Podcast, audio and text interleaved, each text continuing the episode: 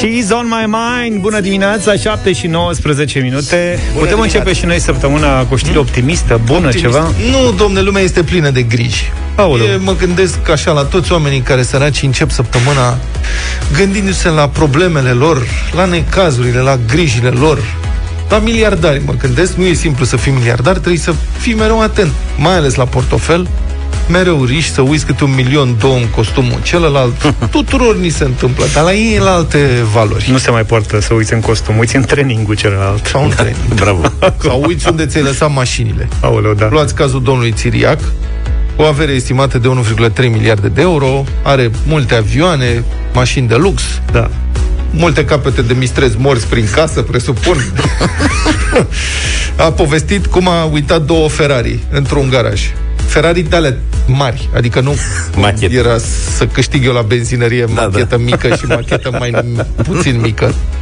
Două Ferrari adevărate. Deci dacă ai garaj, ai probleme, numai griji. Zice domnul Țiriac, era la Monte Carlo la Formula 1.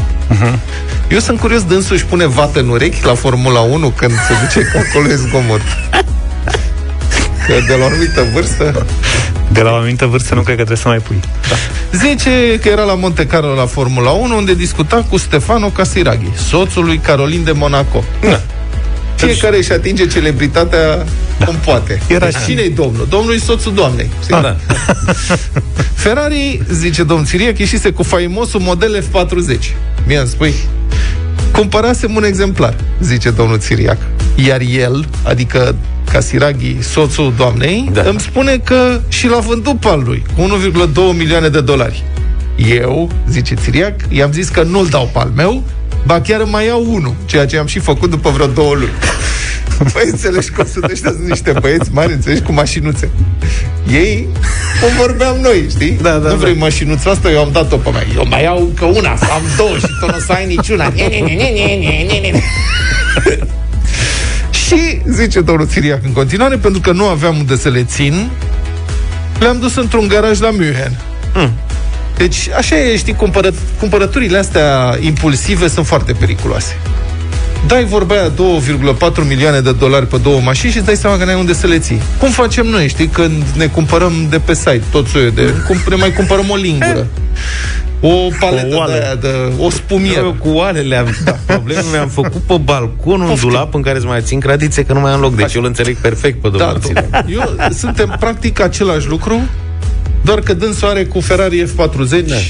Și altele. Că sunt într-adevăr niște tigăi pe care nu le folosești chiar toată ziua Da. și poți să le ții parcate separiment. Așa Dar nu- și dânsul. Și cu... dânsul cu tot cu tigăi, dar da. niște tigăi mai scumpe. După vreo 10 ani, zice domnul Țiriac, mă sună aia. Her Țiriac, ce facem cu alea două Ferrari? Uitasem de ele. Da, bate-le să le bat. Eu am avut treabă toată viața mea, domnule, înțelegeți? Și domnul Țiriac spune, vă dați seama că după 10 ani, ținând o mașină într-un garaj, automat trebuie să-i dai motorul jos, să începi să refaci, nu știu ce. Deci zice că era complicat, s-au stricat. Practic le-a luat, nu le-a folosit, Și le-a dat la rabla. Să nu-mi Zici? spui. A luat Nu. două tichete. Le-am vândut într-o clipită cam cu jumătate din banii pe care îi dedusem pe ele, a declarat Ion Siriac. Deci a ieșit și în pierdere, dar vestea bună este pentru cine caută garaj, au la München două locuri libere.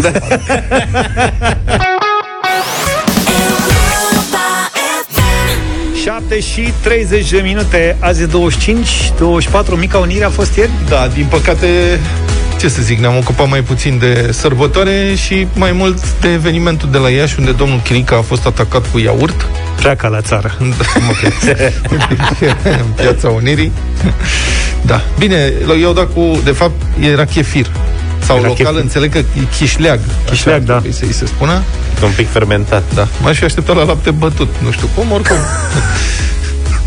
Mare, mare brânză, da. Și astea sunt toate dead jokes. Atacatorul a fost uh, reținut. Ce am aflat e că e recidivist. Dânsul l atacase și pe domnul Băsescu. În 2016 l-a atacat, a încercat în 2016 Mi-amintesc ceva. da. A reușit atunci să pună cumva mâna pe domnul președinte, Băsescu a fost îndepărtat și după aceea, vedeți aici, mă, Băsescu avea un soi de ironie în el, Băsescu zice, a declarat, am aflat care era problema domnului care intrase la început în sală. Numele lui este Bogdan Sucitu, a zis domnul Băsescu. De fapt, numele era Suditu. Dar Băsescu, bă, n-a putut să se abțină, bă, să înțelegi, să facă mișto. A găsit el o... Și l-a făcut în loc de Suditu Sucitu. Deci zice așa, numele lui este Bogdan Sucitu, a zis domnul Băsescu și continuă. Și avea o mare problemă. Îl urmăreau extraterestri. De 10 ani îl urmăresc. Domnul Suditu are niște nemulțumiri, niște probleme, mă rog, orice politician, vezi, asta este într-o democrație, politicienii mai au astfel de momente în care se aruncă în ei cu ouă, cu făină, cu apă, cu iaurt, Cu cerneală. cu cerneală, cum a fost la noi, Ăsta și timp. atacatorul supraviețuiește. Imaginați-vă așa ceva într-o dictatură. Vezi? Adică e un atribut al democrației. Nu încurajăm astfel de gesturi. Corect. Ele sunt deplasate, omul respectiv cred că trebuie pedepsit. Acum Dar și arma totuși, da, totuși, la noi poți să faci așa ceva și să scapi cu o amendă. Ceea ce e tot Mai la est, nu. Dar a Un- schimbat arma, știi? un Vezi, era o avantaj. armă inofensivă până la urmă. Chefirul. ce? Iaurt? Chefir? Iaurtul, chefirul, chișleagul. Mă Chișleag. gândesc. Da. Bine. Dar Dar nu înțeleg de ce atâta încordare. Da, la finalul evenimentului asta e uh, frumos. Deci pe Traian Băsescu l-a apărat, l-a apărat atunci uh, SPP-ul 2016, nu știu ce, el fiind președinte sau, mă rog, a fost președinte, oricum are protecție SPP. Dar la finalul evenimentului de atunci, domnul Suditu Da. A mai încercat un atac, că nu reușise primul și a venit pe flanc. Și atunci a fost pus la pământ, relatează presa, de o simpatizantă a domnului Băsescu. Deci o băsistă, înțelegi? Da, da, da. Care s-a pus cu pieptul în fața atacatorului și l-a trântit la pământ.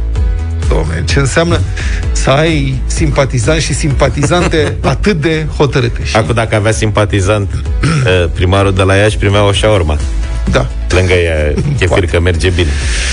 Bine, um, și dacă tot am ajuns în acest punct în emisiunea noastră, cred că am râs destul, trebuie să vorbim și despre lucruri mai serioase, um, despre relaxarea măsurilor uh, restrictive antiepidemice, care, relaxare care se petrece începând de azi, cel puțin în București, unde teoretic pragul de infectare a scăzut sub uh, 3 la mie și ca atare se vor redeschide restaurantele într-o anumită proporție, ne pregătim de redeschiderea școlilor, dar asta în contextul în care uh, sunt avertismente foarte serioase din partea specialiștilor că în România circulă deja tulpina ultra contagioasă, super contagioasă a noului coronavirus, aia B117, mai e una din Africa de Sud, care și aia probabil că se va extinde și sunt avertizmente că nu este deloc momentul și că s-ar putea să dăm dintr-una într-alta. Adică să ni se pară că acum stăm bine, când de fapt nu știm exact care este situația cu tulpina asta ultracontagioasă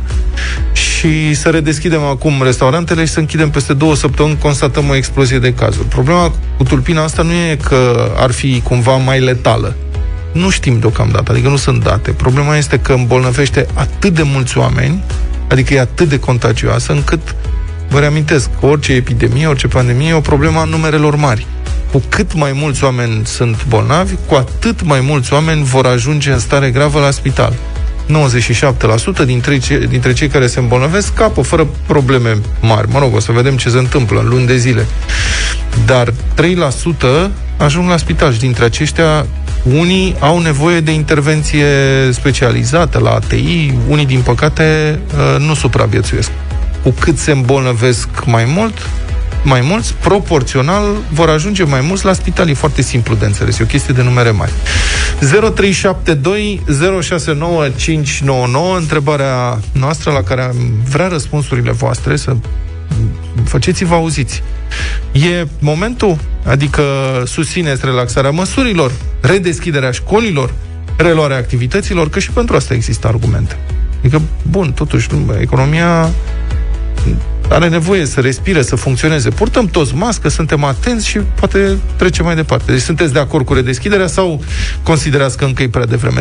0372 069599 Sunați-ne că avem câteva minute să vorbim și puteți să ne dați și mesaje audio pe WhatsApp la 0728 3 de 1 3 de 2.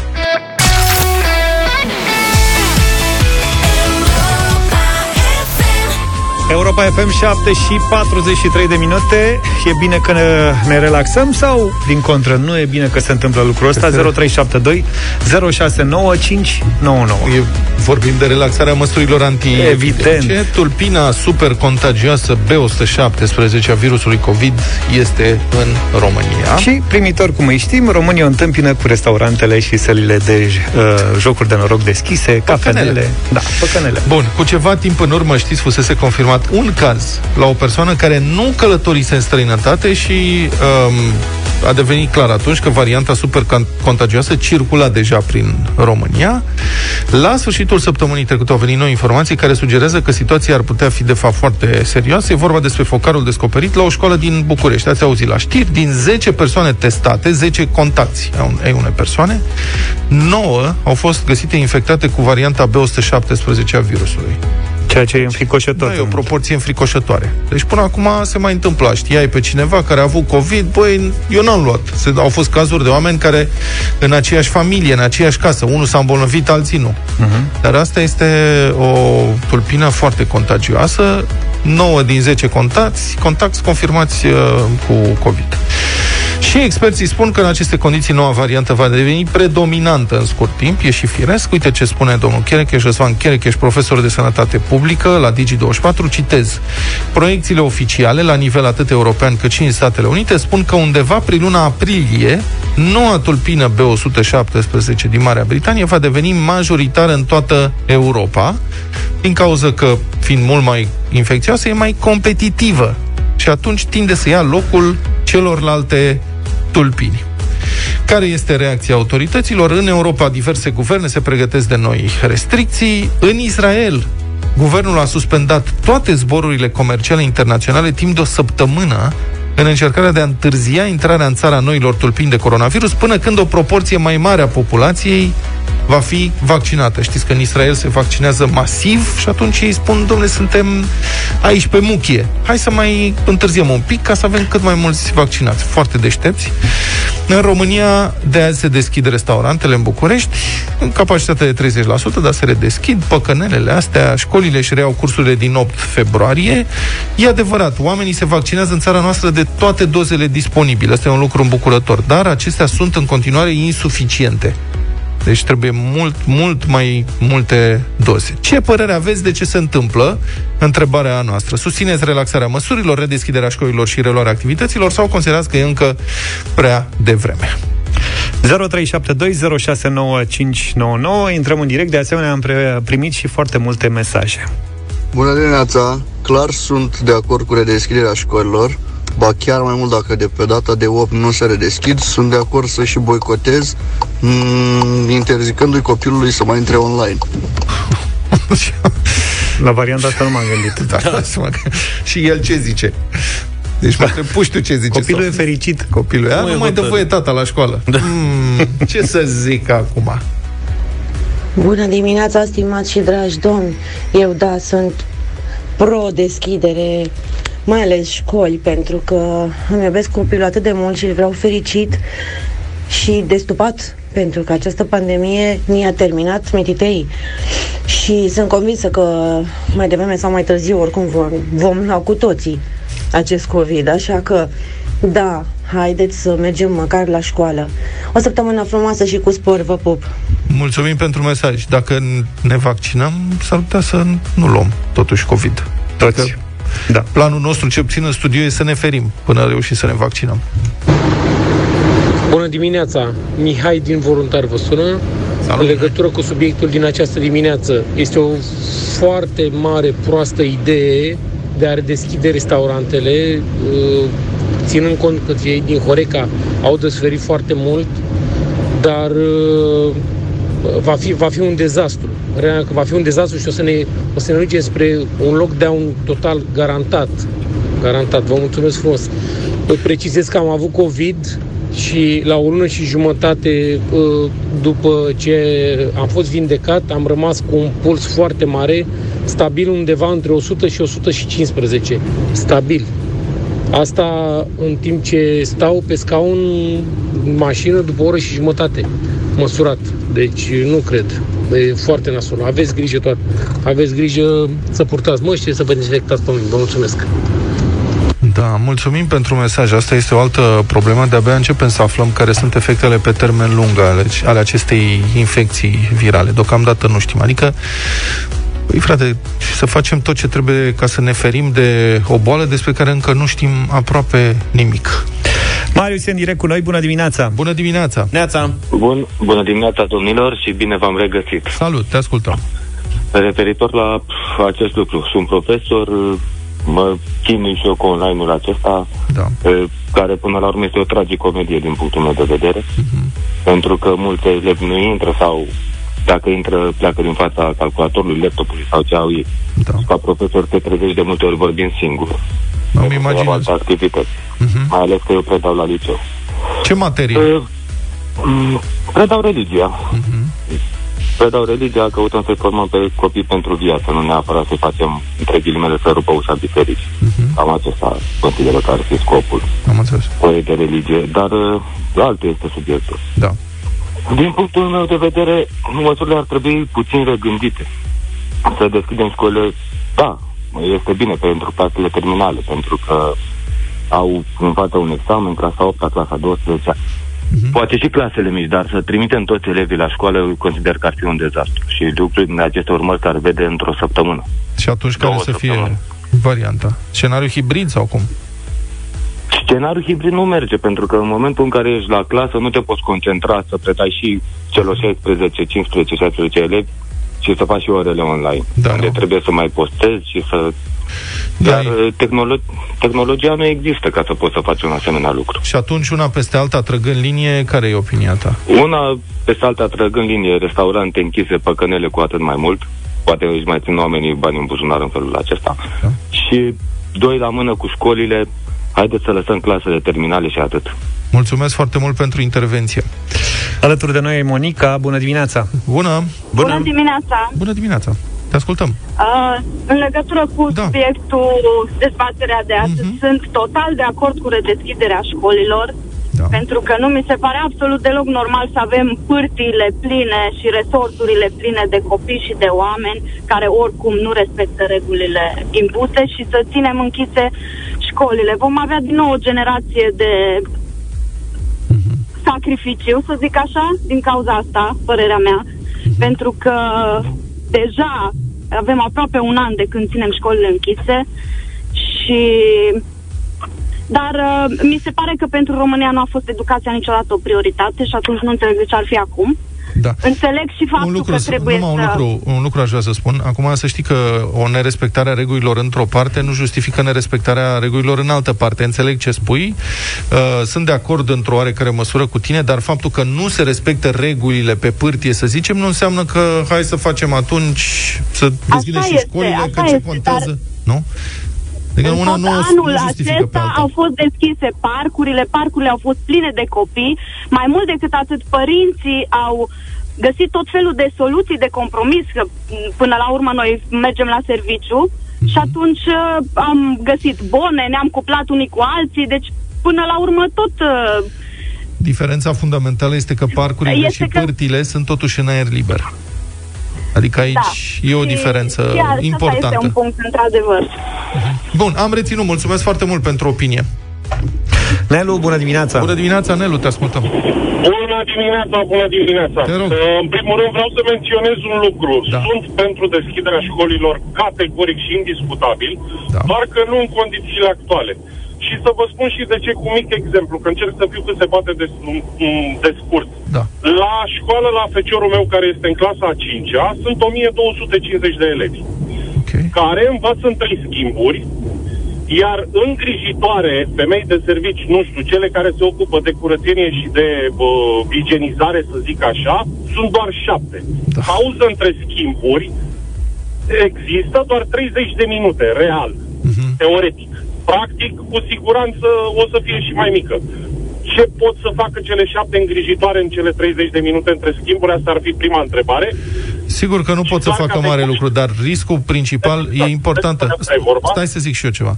E importantă igienizarea spațiului respectiv. Normal, șapte, uh, șapte angajați pentru igienizare sunt foarte puțini la o școală de 1250 de persoane. Problema este că în momentul în care ai 35 sau 30 sau 25 de copii care stau într-un spațiu închis 6 ore, la o variantă super contagioasă a acestui virus, cred că nu mai contează prea mult dacă sunt mai multe femei de serviciu sau mai puține. Și iarăși ce mai contează din punctul meu de vedere, câte paturi ATI pentru cei mici sunt în București, spre exemplu, sau la nivel de țară. Nu știu dacă sunt categorisite așa. Nu știu dacă sunt categorisite pentru cei mici sau pentru cei mari, chiar nu știu aici. Problema e, vedem ce se întâmplă în Marea Britanie, unde uh, sistemul medical pare să fie sub o presiune uriașă din cauza acestei variante contagioase. Mai zice. Sebastian, mai bună dimineața. Așa, Sebastian. Bună dimineața, băieți! Bună dimineața! Vă, sa- vă salut în, uh, din Tel Aviv. Vă Bună ascult, ziua. Uh, Și a, bună ziua, bună dimineața! Ascult tot ce se întâmplă și pe România și cred că în România, într-un fel sau altul, e important dacă deschizi școle sau nu. Cred că nu se ia prea în serios chestia cu corona în România. De exemplu, în Israel, acum știți că sunt, uh, se vaccinează în număr mare și noi suntem de 3 săptămâni în carantină.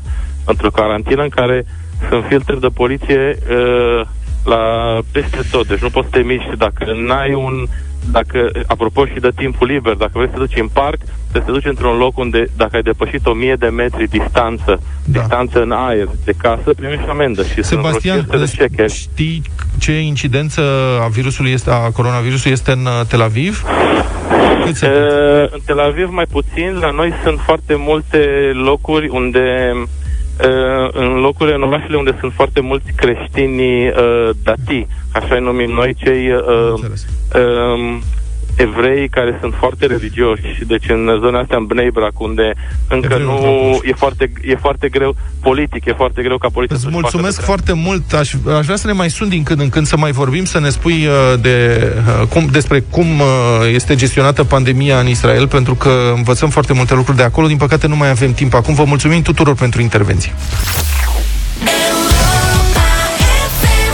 N-am mai auzit de mult piesa asta Sper că v-a făcut și vouă plăcere să o ascultăm Supergirl la Europa FM 8 și 9 minute Bună dimineața! Republica Fantastică România la Europa FM. Despre sporuri. E un serial interminabil. Ș- Șmecher și neliniștit Rulează în România Spor, șmecher și da Măi, nu, au- n-ar sta locului o tipă cu sporurile astea Pentru pericole inventate prin diverse instituții de stat. Azi vorbim despre sporul de, nu o să ghiciți niciodată, sporul de praf din Oh. instituția avocatului poporului. Un director, 2500 de lei pe lună, un șef de serviciu, 1600, un auditor, 1400 de lei, sport de praf. Asta e totul praf în țara asta Cred că da. Ori De avea la să sport. vreo clădire veche, e foarte Nu, periculos, să știți. Clădire foarte frumoasă, renovată, aranjățică, au parcare în față, e foarte mișto. Da? Da. Eh, atunci... peste drum de sala Palatului.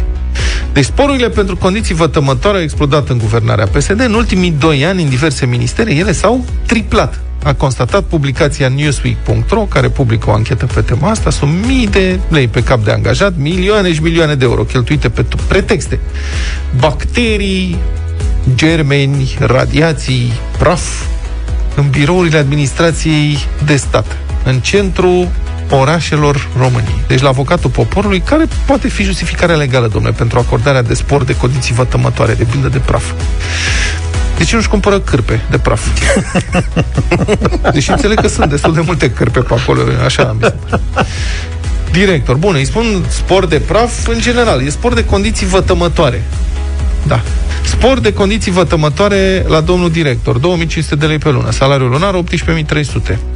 Șef de serviciu, spor de condiții vătămătoare, 1600 de lei, salariul lunar 13500. Auditor, 1500 de lei sporul, salariul 12.000. Consilier, spor 1350, salariul lunar 11.500. Șofer, spor de condiții vătămătoare 650 de lei, salariul lunar 6.000. 6.000 de lei. Păi, eu înțeleg la șofer spor de condiții vătămătoare, da, adică este foarte periculos să circul prin București și te afectează la cap, la nervi. Asta înțeleg. Și spor de poluare, sunt de acord să se dea. Să se dea la toți bucureștenii, doar la stat. Și toți care conduc vreo mașină prin acest oraș. avocatul poporului, cum spuneam, funcționează într-o clădire renovată, reabilitată, lângă sala Palatului. Deci nu lucrează, domnule, nici în mină, nici în furnal, nici în centrală nucleară. Lucrează la birou, în spații climatizate, în buricul târgului. E un pic de obrăznicie aici să iei un spor pe, pentru condiții vătămătoare că stai la birou. Guvernul, mă rog, premierul Câțu a anunțat recent că o să reanalizeze situația sporurilor. Sunt și curios dacă o să se facă ceva. Pentru că toată funcționărimea o să-i sară în cap. Și nu știu dacă o să se întâmple vreodată ceva cu sporurile astea, așa cum nu se întâmplă cu pensiile speciale care nu pot fi anulate, modificate sub nicio formă. Auzi, avocatul poporului n-ar putea ataca la Ar ce fi o cere idee. deciziile astea? Ar fi o idee, nu? Da. Care sunt condițiile legale pentru acordarea sporurilor de acest gen? Trebuie să fie, există legi care spun că trebuie să existe îmbolnăviri profesionale, profesionale, adică nu că răcești, îmbolnăviri profesionale ca urmare a activității desfășurate la locul de muncă. Să crească indicii de morbiditate la locul de muncă respectiv. Să fie înregistrate cazuri de accidente de muncă produse la uh, locul respectiv de muncă. Deci să demonstreze angajații de la avocatul poporului și nu numai, câte îmbolnăviri din cauza prafului de birou s-au constatat la ei, ca să fie atât de riscant să lucrezi încât să primești o compensație. Deci lucrezi în condiții toxice, nu? te duci în mină. Dom'le, aici în mină există îmbolnăviri profesionale. Dacă vrei să lucrezi în mină, ca să te încurajăm, îți dăm un spor la salariu pentru aceste condiții uh, profesionale vătămătoare și te și pensionezi mai repede. Ori în mină, ori în birou în centrul Bucureștiului, dacă vrei, lângă centru vechi, la petrecere. Și să se măsoare și câte îmbolnăviri s-au constatat la noi, noi cetățenii, din cauza deciziilor luate de avocatul poporului. Că a, și noi am meritat sporuri. Nu credeți că noi am meritat sporuri pentru că te suportăm în țara asta? Spor de avocatul poporului. Și asta, da. Cea mai bună muzică de ieri și de azi la Europa FM 8 și 29 de minute Kaigo și Donna Summer Hot Stuff am ascultat Pandemia provocată de noul coronavirus a dus la schimbarea comportamentului consumatorilor, iar cumpărăturile online au cunoscut o creștere accelerată, însă nu toți comercianții care dispun și de magazine online au avut vânzări mari, așa cum știți, ne-am propus să-i auzim pe oamenii din spatele afacerilor de succes, cei care au avut idei de business, dar și curajul să intre în marketplace, sesizând momentele cheie care le-au transformat afacerile. Astăzi o vom cunoaște pe Carla Popa Balint, administrator al societății KNMA Trading, care comercializează saltele, perne și topăre. În martie anul trecut, magazinele care îi comercializau produsele se închideau afectate de restricțiile impuse de pandemie, iar viitorul companiei era incert. Cu toate că dispunea de câțiva ani de un site propriu, în aprilie 2020 a decis să intre pe EMAG Marketplace în calitate de seller.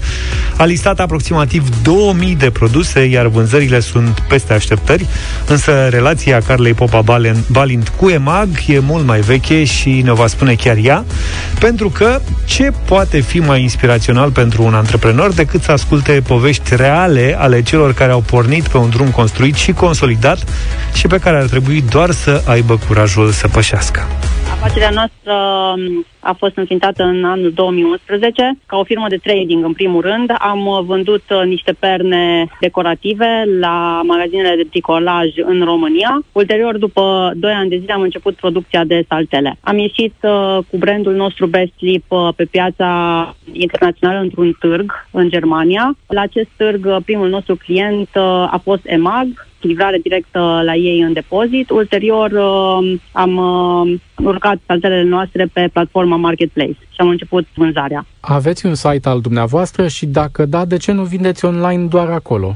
Avem uh, și un site uh, al nostru. Uh, vindem și acolo, dar e un pic mai complicat pentru că vizibilitatea pe EMAG uh, este mult mai mare, marketingul, tot ce investesc ei în acest uh, domeniu este mult mai amplu și uh, mai puternic decât am putea noi să facem vreodată pe site-ul nostru. Cât de mult a contat platforma EMAG în 2020? Foarte mult, uh, pentru că um, la un moment dat a trebuit să găsim uh, soluții alternative, deoarece mulți uh, din uh, clienții noștri care sunt uh, magazine de mobilă au trebuit să închidă din cauza acelei stări de urgență și uh, noi a trebuit să ne reprofilăm pe online, astfel încât uh, am uh, accelerat uh, vânzările prin EMAG începând din luna august și zicem noi cu succes. Vânzările de pe platforma EMAG cât au reprezentat? Undeva la 60% din uh, total vânzări pe România. Cât de utile au fost uh, EMAG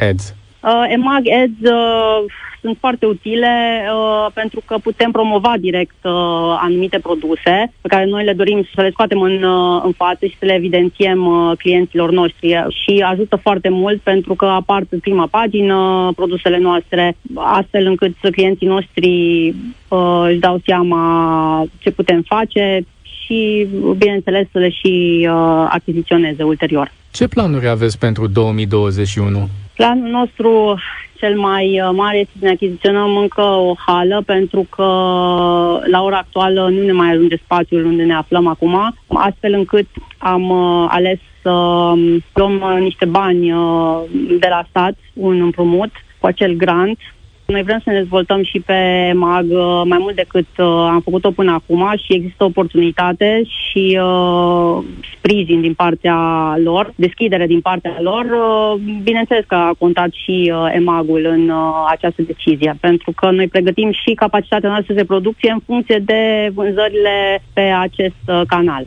Am ascultat-o pe Carla Popa Balint, administrator al societății KNMA Trading. Intrați pe site-ul europa.fm.ro și pe pagina noastră de Facebook Radio Europa FM pentru a descoperi mai multe informații despre platforma Marketplace de la EMAG.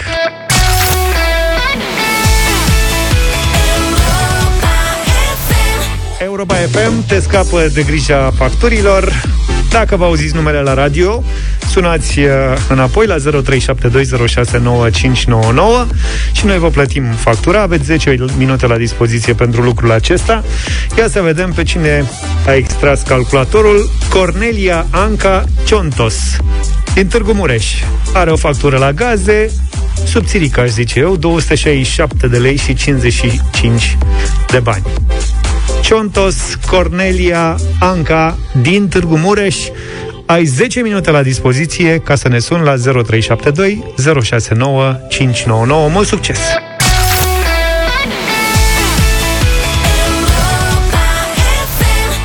Chuamba Wamba, Tam Tamping Ce repede trece timpul S-a făcut deja de 8 și 46 de minute Da, ce să vezi, și suntem aproape de un an în pandemie Ce repede uh-huh. trece timpul, nu? O să vorbim în continuare uh, despre varianta asta ultracontagioasă sau supercontagioasă B117, 117 care se extinde. Sunt din ce în ce mai multe avertizmente că lucrurile sunt serioase. Iată ce spune președintele Consiliului Științific al Franței, principalul consilier al guvernului, care spune așa că varianta aceasta este de neoprit, citez, va trebui să intrăm într-o nouă carantină, noile tulpini echivalează cu începutul unei noi pandemii, Altfel, la jumătatea lunii martie vom fi într-o situație foarte dificilă. Deci este declarația lui Jean-François Delfrasi, șeful Consiliului Științific pentru un post de radio francez citat, citat de echipa Busy Day. Diverse țări iau măsuri de întărire a restricțiilor. Israelul, știți, am spus mai devreme, a oprit toate zborurile comerciale timp de o săptămână în încercarea de a mai câștiga timp până se mai Internaționale. Vaccinează. Da, internaționale, dar până se mai vaccinează oamenii. Um, mai e o variantă și mai rea care vine din Africa de Sud, nu știm prea multe despre asta. Pare să fie așa o cursă contra cronometru, vaccinare versus răspândirea noilor uh, tolpini. Pentru mai multe explicații l-am sunat pe profesorul Emilian Popovici, vicepreședintele Societății Române de Epidemiologie. Bună dimineața, domnule profesor! Bună dimineața dumneavoastră și, pe respect- și ascultătorilor dumneavoastră! Dacă transmitem și pe Facebook, o să avem și telespectatori. da. Acum, încerc să văd și eu raza de speranță, luminița de la capătul tunelului. Mă gândesc că poate reușim să ne vaccinăm în număr suficient de mare în România înainte să ia viteză contagiunea cu varianta B117. Ce ziceți? Ar exista această scăpare? Da, este această scăpare pentru că, vedeți, răspunsul imun la vaccin nu a fost, slavă Domnului, nu a fost afectat până acum de aceste noi variante. Dar suntem într-un război în care, vedeți, noi producem vaccinuri, ne vaccinăm, încercăm să găsim terapii, iar virusul găsește și găsește foarte bine pentru el noi variante cu care uh, creează probleme pentru ca să supraviețuiască, nu pentru altceva. Deci, uh, uh, în competiția asta depinde cum știi să, să, să faci strategia. Să știi când să ataci, când să te retragi și când să aștepți. Acum, în opinia mea, este un moment în care trebuie așteptat înainte de a se lua măsuri de relaxare, trebuie așteptat pentru ca să ne dăm seama exact uh, cu ce ne confruntăm. Uh, deci, uh, aceste variante, practic, cu transmisibilitate mai crescută, vedeți că afectează atât prin numărul mai mare de infecții pe care le generează, dar în același timp cum am spus și subliniez, nu afectează răspunsul imunogen la vaccin, dar în momentul în care transmisibilitatea este mai mare și acoperirea vaccinală trebuie să fie mai mare. Deci, automat trebuie să vaccinezi mai mult pentru a obține imunitatea colectivă. Da. Și de aceea trebuie să limităm uh, să limităm, uh, să limităm uh, propagarea acestei, acestor variante cât timp și cum se va putea. Mm-hmm. Fiindcă una este să trească să imunizezi 66 sau 70% din populație și alta este să trească să ajungi să imunizezi 80 sau 90% din populație. Voiam să vă rog să uh, vorbiți un pic despre redeschiderea școlilor, că na, este un subiect care preocupă milioane de oameni în țara asta, părinții sunt exasperați, îngrijorați, mulți vor să-și trimită copiii la școală pentru că observă că educația acestora suferă. Și, mă rog, le e și lor greu să se organizeze mereu cu copilul sau cu copiii acasă, că poate n-au toți laptopuri. Uh, da, specialiștii sunt și ei îngrijorați. Iată, avem cazul ăsta de la școala bucureșteană, unde 9 din 10 contacte unei persoane infectate cu noua tulpină au luat virusul. Care e opinia dumneavoastră în privința asta? Uh, da, și vedeți, uh, um, acest exemplu de la școala bucureșteană uh, s-au infectat cam toate categoriile de personal, și conducere, și personal didactic, și personal auxiliar didactic, și personal auxiliar nedidactic. Deci iată ce se poate întâmpla atunci când nu se respectă măsurile în absența copiilor în școală. Uh, deci, uh, în momentul redeschiderii școlilor, sigur că redeschiderea școlilor este necesară. Uh, este necesară pentru educația copiilor și pentru viața lor. Dar trebuie făcută în condiții de respectare cu strictețea măsurilor și de vaccinare a personalului, pentru că altfel ceea ce s-a întâmplat în școala aceea din București se poate întâmpla în orice școală. Și atunci, fără oameni la catedră, nu știu dacă se pot face cursuri opinia dumneavoastră de specialist în această privință mai ferm explicată, mai direct, care este să se redeschidă sau nu acum în acest context? Uh, deocamdată eu am recomandat încă de săptămână, adică am recomandat, nu recomand eu, dar uh, opinia mea este că trebuie uh, circumspecție. Trebuie circumspecție și atenție ca să vedem încotro uh, uh merge această infecție, uh, cu noile variante în mod deosebit. Vedeți că toate țările sunt extrem de atente la acest aspect și încearcă să prevină ca să nu ajungă într-o situație în care uh, să se descurce, ca să spunem așa, mai greu. Uh, deci, uh, deocamdată, uh, circumspecție uh, multă și uh, apoi, dacă se va decide redeschiderea, ace- aceasta se facă cu respectarea tuturor măsurilor în toate școlile și pe cât posibil cu vaccinarea personalului didactic, pentru că, așa cum am spus, este esențială. Fără oameni la catedră nu poți să faci curs. Mulțumesc foarte mult uh, pentru prezența în deșteptare. A fost uh, profesorul Emilian Popovici, uh, vicepreședintele Societății Române de Epidemiologie. 8 și 52 de minute, aș profita puțin de momentul ăsta ca să vedem dacă uh, ne-a sunat uh, Cornelia Anca Ciontos din Târgu Mureș. O să spun uh, alo, bună dimineața, Cornelia! Bună dimineața! Ah, uite, domnule, era la telefon. Ce faci, Cornelia? Mulțumesc, v-am prins pe ultima sută de metri.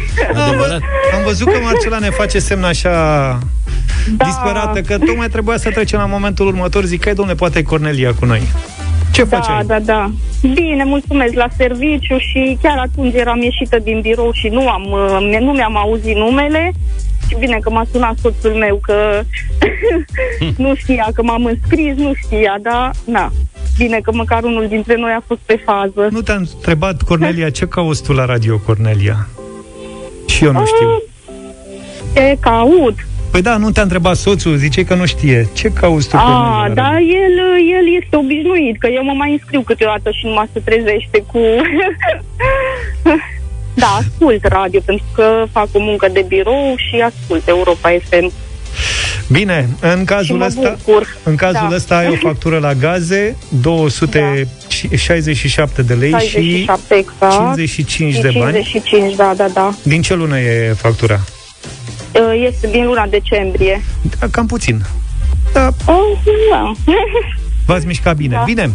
Cornelia Anca Ciontos, felicitări din Târgu Mureș către Târgu Mureș. Uh, Trimitem banii în această dimineață, acolo plătim uh, facturile, factura. Vă reamintesc, dacă vreți să câștigați și voi, nu trebuie decât să intrați pe site pe europafm.ro acum sau în orice moment al zilei. La secțiunea concursuri găsiți facturiada, vă înscrieți acolo cu o factură și când vă auziți numele la radio, așa cum a pățit Cornelia mai devreme, ne sunați înapoi în 10 minute, iar noi vă plătim automat factura. Mult succes!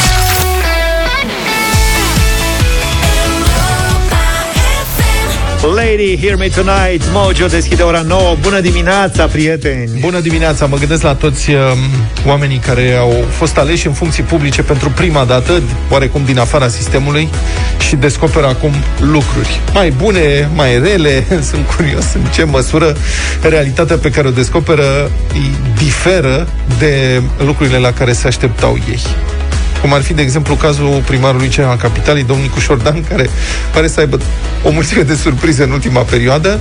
Săptămâna trecută v-am relatat despre momentul în care a dat afară un director, directorul de economic de la primărie, care a venit și a spus că trebuie cumpărate bănci de 15 milioane de lei pentru Parcul Herăstrău la prețul de 5.000 de lei banca.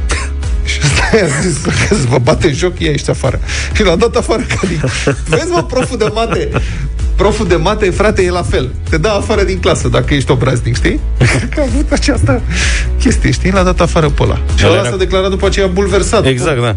Asta mi se pare mie mai interesant, că ăla nu știa de ce l-a dat afară, nu înțelegea, adică, băi, exact. ești nebun, Șordane, fii atent, noi am zicea- dat până anul trecut, cred că vreo 4.000 pe ele, anul ăsta s-au scumpit. Cum zicea ești Dem nebun? Rădulescu, săracul, un BD. Dar ce s-a întâmplat? Ce vi s-a părut? Ce vi s-a părut? Acum, domnul Nicușor Dan se declară indignat. Citez. O firmă a primăriei a cerut 370 de milioane de lei pentru înfrumusețarea parcului Herăstrău. Companiile astea cred, zice domnul Dan, companiile astea cred că milioanele cresc în copaci. Băi, aș spune că nu chiar cred. Adică unii, unele companii le și recoltează da, da. milioanele din copaci ăștia. Știi? Și, sigur, poate e penurie de panseluțe și acum a crescut prețul, dar pe de altă parte 370 de milioane de lei? Mă, ce buget, adică sunt o mulțime de bani, 370 de milioane de lei? Domnul Tudor, faceți o socoteală. Cât vine în euro? 370 că împărțit la 5. Am fost în Herăstrău săptămâna trecută da. și s-au cam făcut praf aleile alea. Nu știu, deodată așa s-au, s-a stricat asfaltul. Mhm. Uh, la intrarea acolo urșii iau un loc, erau doi urși de piatră într-un loc de joacă pentru copii care erau uh, Da, la una într-o din stare precară. Și acum au apărut doi urși metalici, dar încă nu au, sunt mai pe iarbă încolo. Bă, sunt lucruri de făcut, adică 70 de mii, 7 ori, 7 zic, ori. e mare Herăstrău, să știți. V-a plăcut să vă plimbați prin parcul Herăstrău până anul 70. trecut și să admira. Erau florile înflorite și iarna. Da, 70 de milioane de euro? 70 de milioane de euro? Parc mare, preț, preț mare. Facem autostradă prin Herăstrău. Bă, totuși, 70 de milioane de euro mi se... Bun, nu mă price. Băi, poate chiar așa o fi. Dar 70 de milioane de euro încă o dată. Parcul Herăstrău. Da, e un parc mare. Dar face altul? 70 de milioane de euro? Poate la acoperă. Are piste de bicicletă, adică e complicat acolo. Compania municipală, scrie G4 Media, Compania Municipală de Dezvoltare Durabilă asta cu parcul, e condusă de un domn director general, nu știu ce, pe site-ul companiei nu poate fi găsit niciun proiect realizat și nicio lucrare sau licitație în desfășurare. E dacă nu-i lasă ăsta să facă nimic, oamenii nu se pot desfășura. și p- asta e mai nou. Până acum cred că au fost obli- uh, ocupați să strângă, să recolteze milioanele din copaci. Da. Acum e greu.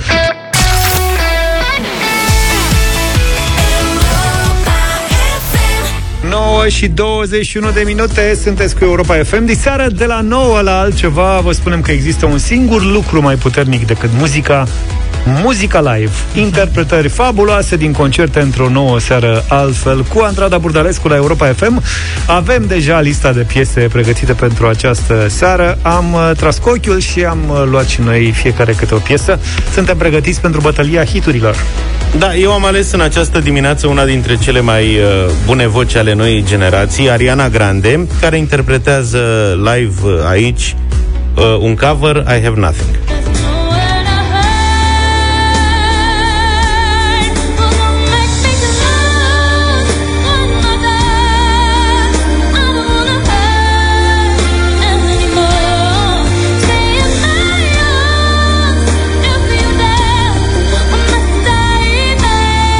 Nu e Whitney Houston, dar Asta voiam să spun. Da, e Ariana se Grande descurcă totuși. bine, e live, atenție. Din 2017, o piesă originală de data asta de la Dua Lipa, Homesick. You give me a reason, something to believe in. I know, I know, I know. You give me a meaning, something I can breathe in. I know, I know, I know. It's a bittersweet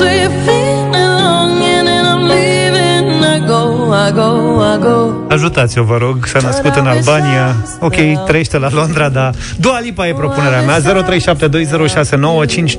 Eu am ceva extraordinar astăzi. Laura Pergoliții, o piesă frumoasă, adevărată, LP, vine cu numele de scenă. LP, ea este italiancă, dar cântă în engleză, Lost on You, fiți atenți.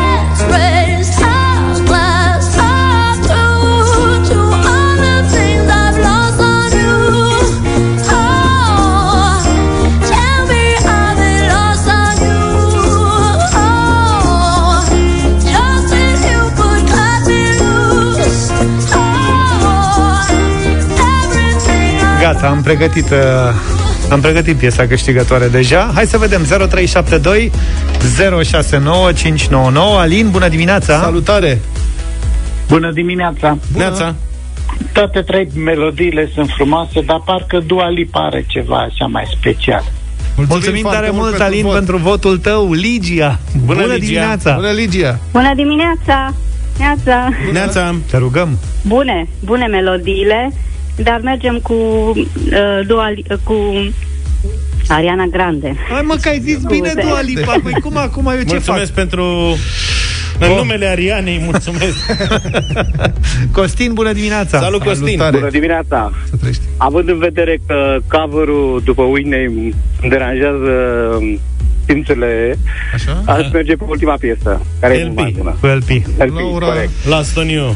Delia, Egalitate. bună dimineața Bun, Bună, Delia Neața. Bună dimineața, îl votez pe George, să fie extraordinară. Mulțumesc Lipa. tare mult, Delia, îți mulțumim pentru vot. Uh, ia să vedem ce mai uh, urmează 0372 069599 Alin, bună dimineața Neața. Bună! Bună, bună dimineața! Salut. Cu toată feblețea mea eternă pentru uh, Zaf, astăzi votez cu Vlad. Ha! Mulțumesc foarte mult! Nu vrei să te răzgândești Ta-da! Laura Pergoliții. Stai așa Și Buongiorno! Cornelia, bună dimineața Bună, Cornelia. Bună! dimineața, îmi pare bine să vă aud cu inegala de la Whitney și Dar nu e Whitney în dimineața asta Așa că e Ariana Grande. Și votezi cu ea? Da, da, da. Am înțeles deci, Foarte mult. Mamă, votul, egalitate. Egalite votul final e la Gabriel Bună Parfeu. dimineața Gabriele, tu decizi. Gabi, Bună spune tu dimineața. cine este Uh, liderul. Uh, Ariana Grande, cea mai curată interpretare live. Am zis! Am Mulțumesc zis. frumos, Gabriel. Le-am zis, ăștia Ce nu m-au răsturnare crezut. de situație, domnule. Am Voi spus. preluaserăți conducerea cu 2 la 1. Eu nu mai aveam nicio speranță pentru Ariana mea. Când, iată, după o răsturnare spectaculoasă a la Simona Halep de scor, Așa Ariana se impune cu piesa lui Whitney I Have Nothing, live din 2014. Adică de, de unde? Unde a cântat-o? Uh, cred că undeva în emisfera nordică.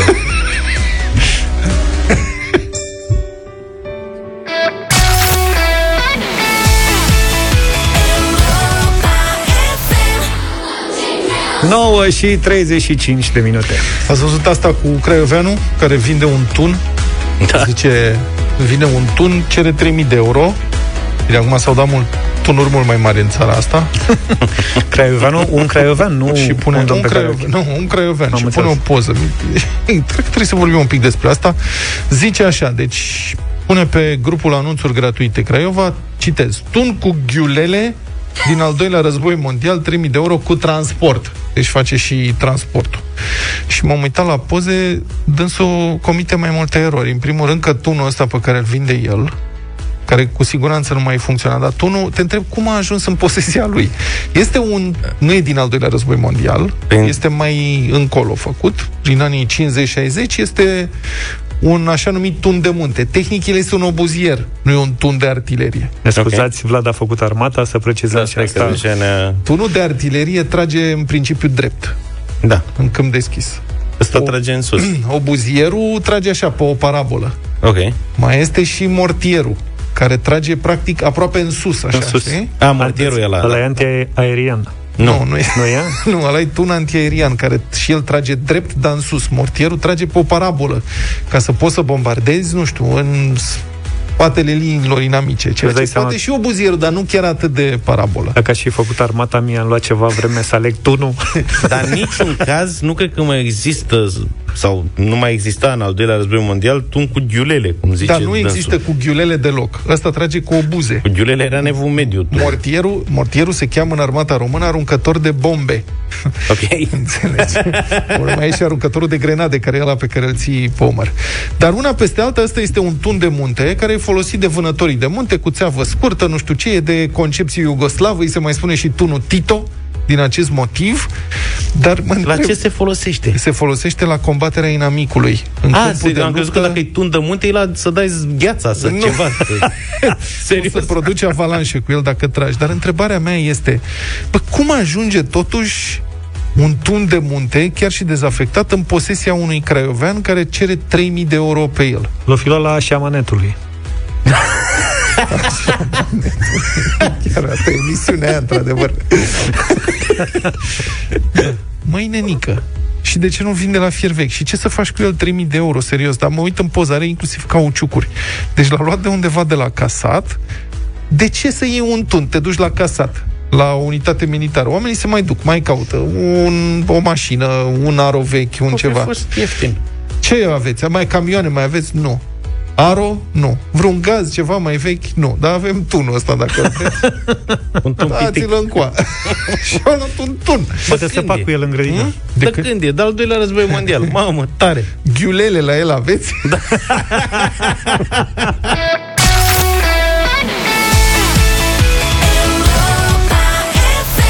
9 și 48 de minute, Madlena zilei la Europa FM.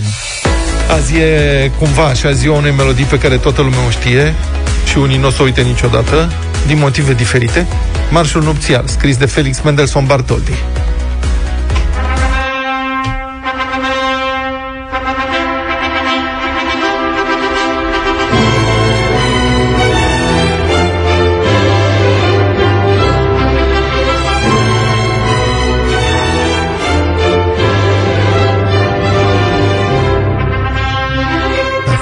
Știu, știu, pe unii iau transpirațiile. Pentru unii, precum e Călim Popescu Tăricianu, ăsta e generic de serial. Sau Ilian Stas. Marșul nupțial. Cântecul preferat al avocaților de divorțuri. O, da. Și a început drumul către celebritate pe 25 ianuarie 1858, când a fost cântat, interpretat de fapt, la nunta prințesei Victoria a Marii Britanii, fata cea mare a reginei Victoria. Căsătoria era cu prințul moștenitor Friedrich William, viitorul împărat german și rege al Prusiei. Și mireasa, să știți, a ținut foarte mult să fie interpretat acest uh, marș, deoarece ea admira enorm compozitorii germani. Și acum vă rog să remarcați ce a compus neamțul pentru momentul atât de frumos și delicat al căsătoriei. Un marș! Iamol! Ah, los, los! Iar persoana care a făcut celebru marșul ca celebrarea căsătoriei a fost mireasa.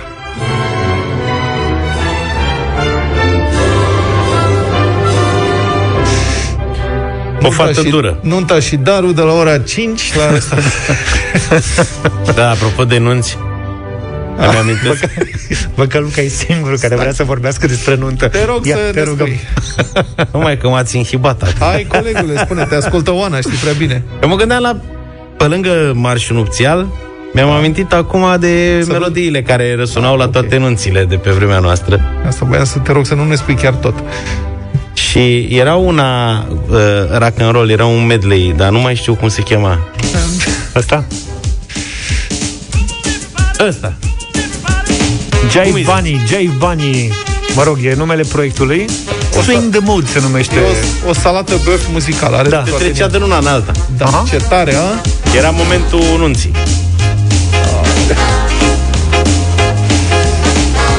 Care le avea cu dansul. Ăsta era Făceau momentul spectacol. potrivit. Sunt Eu de foarte- obicei la momentul ăsta stăteam la masă. Sunt foarte puțini bărbați care știu să danseze, care știu să danseze și care și reușesc să danseze în costum și cămașă și sunt niște imagini acolo de neuitat. Că bă, și ieșite pe jumate din pantaloni, Da, da, da.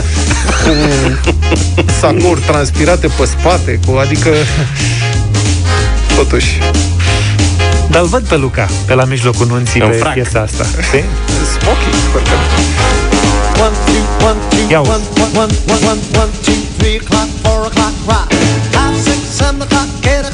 Altfel bună. Da. Foarte bună. Știi că asta era o piesă. melodie Te ridica care lumea în picioare. da, o- era... De când e acest proiect? Eu mi-l aduc aminte, cred că eram prin clasa 10 la ceaiuri. E unul din primele proiecte. Cred că varianta asta e undeva de la începutul anilor 90, dar sunt o mulțime altele din anii 80. Și mai era Stars on 45. Mai Oh, nu mai vorbesc, da. Cred că de acolo a plecat Cred că da. toată nebunia. Dar e sigur că asta era piesa de rezistență la nunți? Băi, erau multe. Veneito era, mă. Mai era și Macarena într-o vreme. Hai, Macarena, Chiu, gașca da. mea care... Gașca mea, o domnule, făcea aia e acolo. piesa anunților.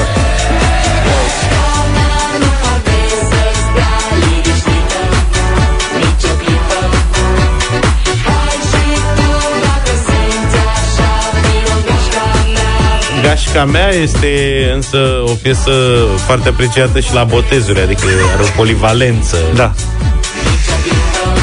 Team building-uri.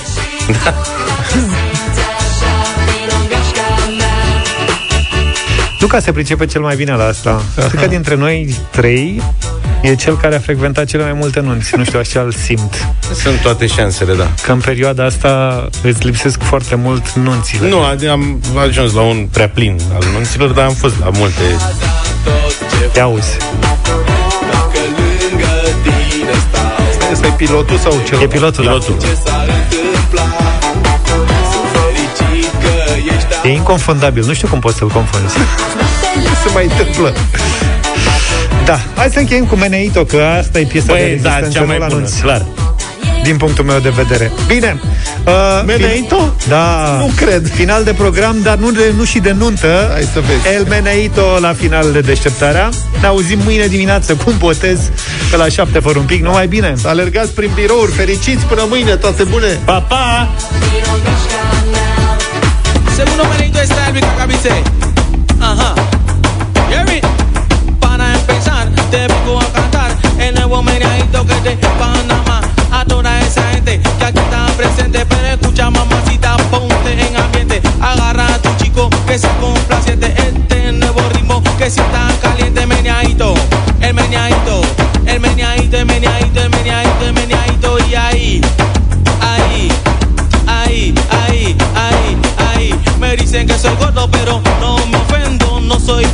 pero soy muy tremendo. Me gustan catiras, morenas y bellas, flacas, gorditas y de bien canela. Que le guste el meneo y no tengan pena. El meneadito, el meneadito, el meneadito, el meneadito, el meneadito, el meneadito. Y ahí, ahí, ahí, ahí, ahí, ahí. Sácate un chico, te pusiste a bailar, bailate un ritmo que te gustó. Se llamaba el meneito, pero eso ya pasó. Escucha este ritmo que te